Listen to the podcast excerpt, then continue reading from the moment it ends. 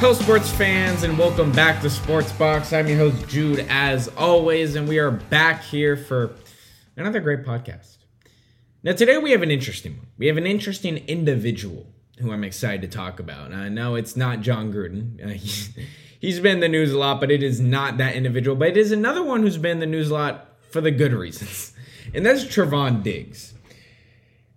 Now, just some context on Trevon Diggs. Obviously, Trevon Diggs, a second year corner, uh, second round draft pick out of Alabama.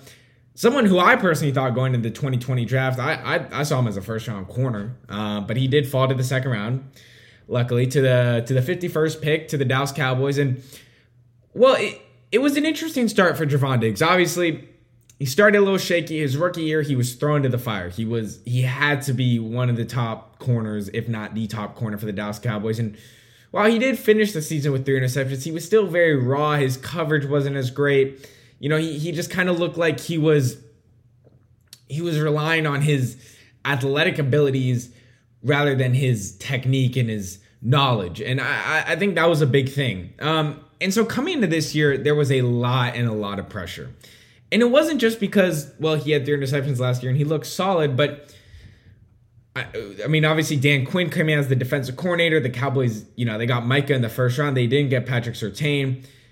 And it really looked like the Cowboys said, well, this is Trevon Diggs is our dude. I mean, Trevon Diggs is going to be our guy. And there was a lot of speculation coming into the season. Everyone said, well, is, is he really that guy? Can he be that guy? Um, and well, I, I think in the first five games, Trevon Diggs has ju- done just that, and he has answered the calling, and well, he's been that guy. If you, I mean, if you live under a rock, um, then let me tell you some stats. In five games, Trevon Diggs has six interceptions, ten pass deflections. He has a one touchdown, and he's only allowed 248 passing yards.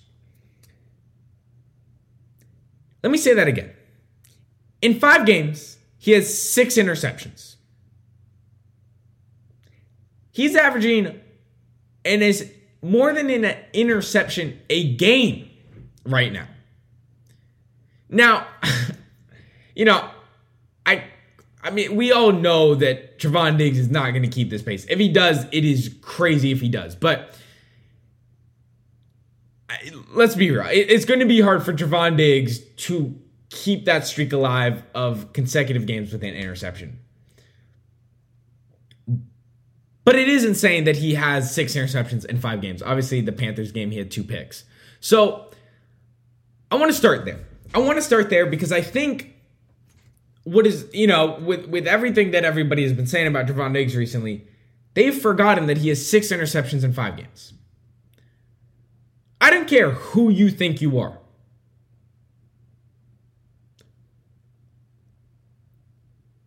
Not everybody has gained six interceptions in five games. That is crazy. It is, it is crazy. I'm sorry. And you could say, well, he's bad at coverage. We'll get to that in a sec. Six interceptions in five games is crazy. And you want you want to know why it's crazy? Because no one else has really done that in the NFL. No one else has really done that. And there is no active corner right now that has had that stat line through five games. None. So that's that's just to start off. And to add on to that, when people say, well, you know, he's he's in the right place at the right time. That's football. That is football. A corner's job is to be in the right place at the right time. That is how they make plays. You can't use that to bash Trevon Diggs because they bring up a, a few interceptions. The first interception I'm going to bring is the one against Tampa. And I don't want to get specific with every interception, but the one against Tampa, they say, well, eh, you know, Leonard Fournette, he dropped it. Okay, he dropped it. So, in that sense, Trevon Diggs yeah, did get a little lucky. But Trevon Diggs was doing what he was supposed to do. He got rewarded for being in that spot, for being for being smart and being in that that, that area. Why is that a bad thing? And the rest of the interceptions Javon Diggs has made this year, not one of them has been, oh, a tip pass. He has made a play on the ball.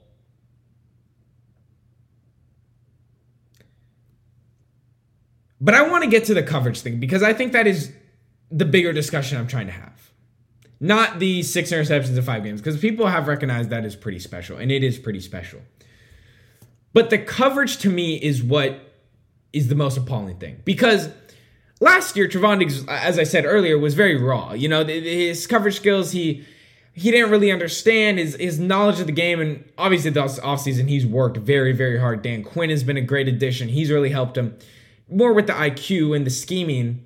Um, so I think that has been what is most impressive to me. Because the six interceptions is crazy good, but to me, I've been most impressed by his coverage. So it's weird that everyone's now bashing Trevon Diggs for his coverage because of one highlight play that Kadarius Toney had last week. I'm not going to take it away from Kadarius Toney that it was a nice route. It was a hell of a route. I mean, it's going to get anybody on the route, and the same thing happened to Jalen Ramsey.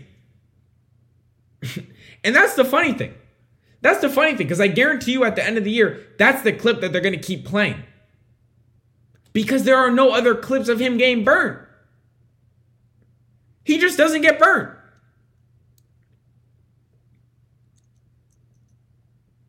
He doesn't.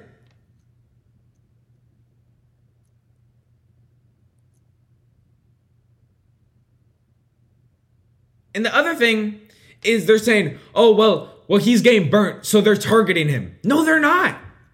They the, the, the quarterbacks are starting to learn not to throw to Trevon Diggs, and yet they still do, but they but a stat shows, and I'll tell you the stat, and that stat is the burn rate stat. It is the percentage of targets allowed in which the defensive back's assigned receiver gained more than five yards of downfield separation. Trevon Diggs isn't allowing separation. And this stat proves it. He has a 1.4% burn rate, which is ridiculously good.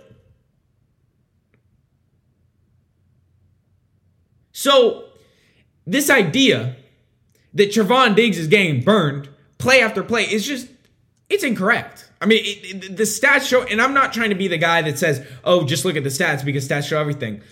Look at the film. Look at Trevon Diggs. He's not getting burnt you say, oh, well, in this play, in the New York play, it looks like he gets burnt. Look, every good corner is going to have one of those plays. It's part of the game.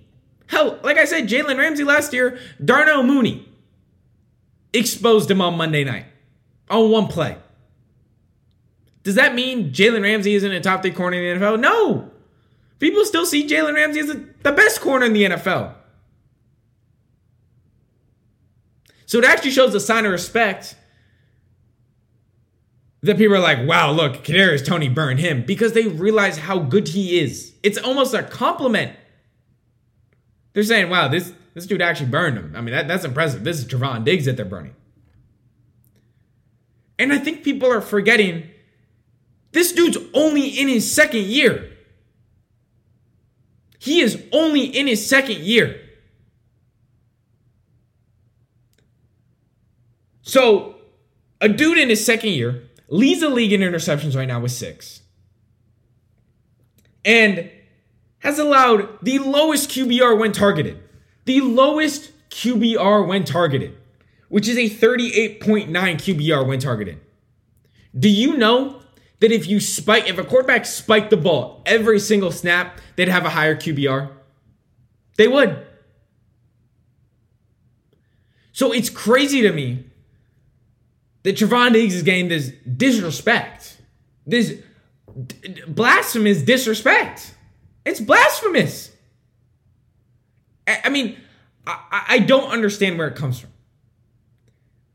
Well, I do, but it's because you know they, they said, well, look, Kadarius Toney burned him on this run route, but hell, like I said, every good corner does. And uh, Trevon Diggs is only going to get better. So, I mean, might, might as well jump on the bandwagon now because Trevon Diggs, I'll tell you what, he is only going to get better. And in the six games, he has been an extremely good corner. And well, and I'll tell you why he's getting these interceptions is because he used to play receiver in high school. He actually went to Alabama as a receiver, and then Nick Saban transferred him to a corner. So his ball hawking skills are out of out out of the chart. I mean, he, he this dude is going to make a play on the ball if you throw it to him. I'm sorry, he will. Yeah, I, mean, me as a Cowboys fan, hey, keep throwing at him. But if, if you're any other offense, I say oh, you we do not even look his way. We do not even look his way. Because this dude's gonna make a play on the ball. 50-50 ball, Trevon Diggs is winning it. I'm sorry, he is. So, I, well, I think hell, I'm not. I'm not trying to gas up Trevon Diggs here and say he's the best corner in the NFL because he's he's still got a long way to go. But for a dude in his second year that is locking down guys week in and week out, has six interceptions to show for and ten pass deflections, he ain't messing around. And also, let me say, he hasn't allowed a touchdown this year. He hasn't allowed a touchdown. Man, I I can't wait till this dude is in his third, fourth year when he is just unlocked ever his, his full potential. Because I don't even think he's there yet. I think he's amazing right now, but hell, in two or three years, this dude could be, I mean, one of the best we could ever be talking about. But I, I don't want to get there. I don't want to get there. Anyway, guys, thank you so much for joining me on today's podcast. As always, I'm your host, Juice. Jude, signing off.